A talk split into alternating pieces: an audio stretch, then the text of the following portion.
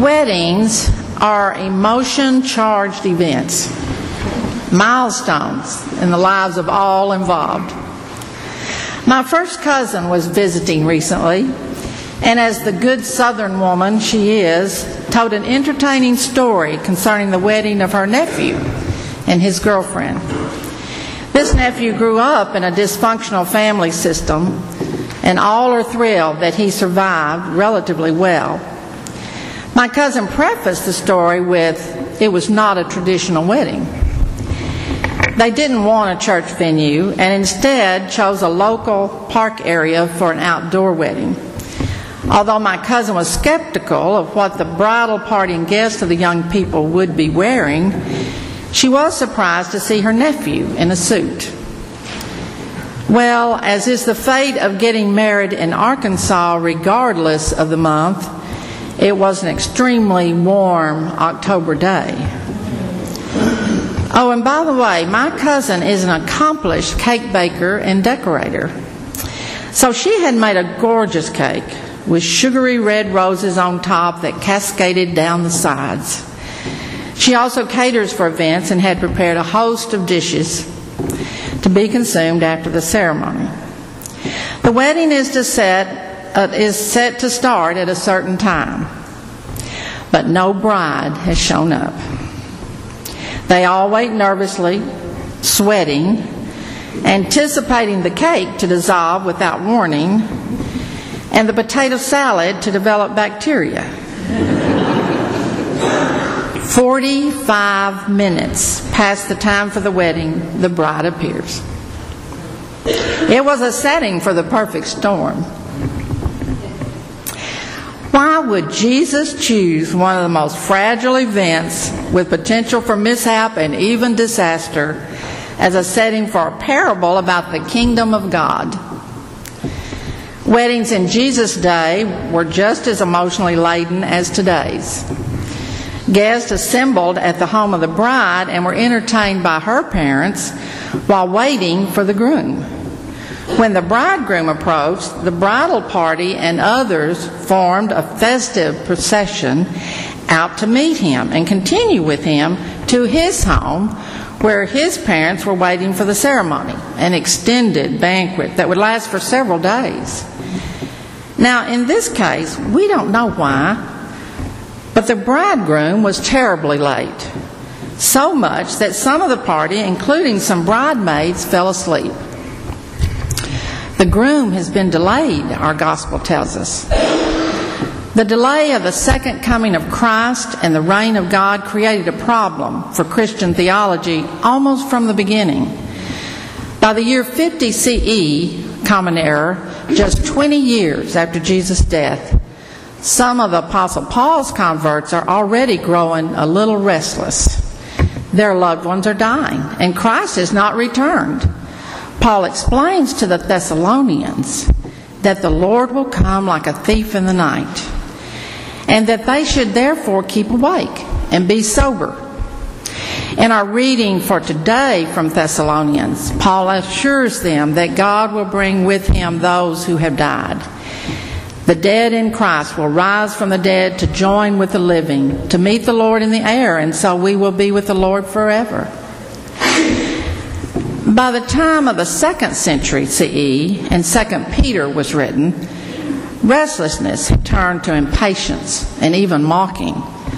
Where is the promise of his coming? For ever since our ancestors died, all things continue as they were from the beginning of creation. This is when the early Christians are reminded with the Lord, one day is like a thousand years, and a thousand years are like one day. The Lord is not slow about his promise, as some think of slowness, but is patient with you, not wanting any to perish, but all to come to repentance. That's from 2 Peter 3. I wanted you to see that our story from Matthew's Gospel falls somewhere in between Paul's letter and 2 Peter. And it offers simple and fairly flat advice stay ready. In Matthew's story, all the maids who are waiting to accompany the groom start to doze. Then at midnight, there's a shout that awakens them Look, here's the bridegroom. come out to meet him. So some have stocked up on oil and are found ready, but the others have not and are therefore shut out. What if this parable didn't start with labeling the women as some foolish and some wise? What if the ten young women took their lamps and went to meet the bridegroom, and as they walked together, they asked one another, Did you bring extra oil? You know, it could be a long evening. Can the church be a community where we can help one another through the long days and nights of waiting? Can we ask one another, What do you need to keep going? What is the oil in the parable? Some have said oil is love, others faith, or tradition, or church teaching. Jesus will fill in the metaphor at the end of this chapter when he tells us that the oil has everything to do with caring for the least among us who are members of Jesus' family. What, dis- what is distinctive about the parable is its focus on the delayed return of the expected one. The passage does not simply call for right action in the groom's absence, it calls for recognition that he may be delayed. Waiting is not something we do well in today's society. When we wait for something that we fear will not be good news, or when it is made even harder by delay, can we assure people that they will not wait alone? The obvious tragedy in the parable is that the five bridesmaids took no oil at all. They didn't run out, they just didn't bring any, making no plans, anticipating no delay. Surely there is something to learn there. But the less obvious, but also poignant tragedy is that the five who had brought flask of oil would not share. Why do they assume they won't have enough to share? Can we also learn from the wise but miserly bridesmaids and not force people to wait alone so that no one in our communities has the isolating experience of being locked out? We often wonder what we can do as communities of faith to make what we offer more attractive to a culture increasingly disinterested with organized religion. Can we offer ourselves as a genuine community in a world where more and more people feel isolated? A community that celebrates together? Can we be a community that slows down to prepare together, that waits together, makes sure when the waiting is the hardest part that no one, not one person, has to wait alone? The waiting is the hardest part.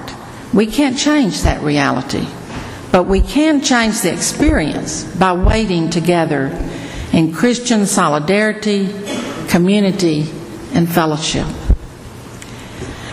In fact, just a few days ago, my lamp ran dry. It had quite simply been a hectic, heartbreaking, disillusioned few days. Taking care of others was catching up with me. Isn't this what I signed on for as God's minister? Except I walked away so disheartened at my own inability to really do anything but listen and pray. I spoke a reminder of God's constant presence, and yet it didn't seem to make any difference. So I sought comfort through talks with God. I sought support through calling on a friend to counsel me. This friend held out the promise for me that the oil is always there for our lamps. All we have to do is receive it. Today's parable does not speak of there being a shortage of oil for our lamps. It speaks only of these five bridesmaids forgetting that they would need it, as I sometimes do. So maybe keeping awake, as we are told to do in Jesus' words, is simply this knowing that I have all that I need to try to keep awake, if only I will receive it.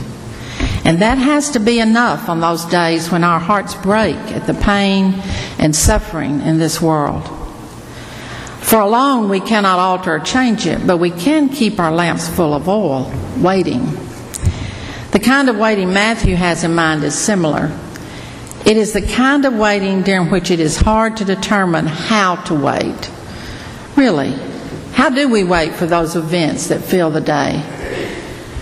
How do we feel these times of waiting to hear of another instance of racial oppression, of another news report of gun violence, of further Me Too incidents, of yet one more demonstration that deems a person less than because of their sexual identity, of apparent bigotry? Is my lamp and yours burning, ready to call out the injustice that we see? Are the lamps ready so as to give witness to the righteousness of God? Are they filled with oil to be ready for the long haul of resistance and persistence? When Christ comes and calls out our continued complacency about the things that undermine the kingdom of heaven, what will be our response? Do you identify with the bridesmaid's lack of preparedness in your everyday life and in your life of faith? It is hard to wait with faith in darkness, knowing our resources have run out. How might you even now allow your lamp to be filled? For there is surely enough oil, enough hope, enough promise to carry us through. What would it look like for you to simply receive it? So perhaps our challenge is to keep enough oil on hand for lamps when the bridegroom appears, to roll up our sleeves and work for the kingdom that is always coming and breathing into history. We all have fears. Some are facing surgery, illness, or loss of a job. Here's the good news the bridegroom will come. He's not delayed, he still appears in our lives. His love will surround us in surprising and unexpected ways. Christ comes when Christian people live in hope and never give up. Christ comes when his faithful disciples express love and compassion and work for justice. Christ comes when critically ill people know they are ultimately safe in God's love. Bishop Jake Owensby, Diocese of Western Louisiana, said this so well. He said, The loving presence of God is already near you, all around you. Be open to it. Let go of whatever obscures the divine presence from you or lets you distance yourself from it. Surprisingly, when we reach out in compassion, God is always reaching out for us.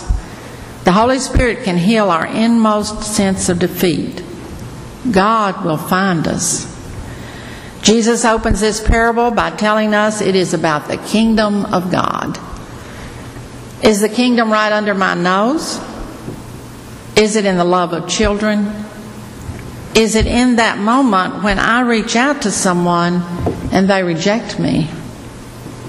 God is presenting this piece of the kingdom to me, no one else. I can be so engrossed in my own life or so fearful of being too involved with another that I can simply miss those moments. When I stay awake, when I really pay attention, God shows up.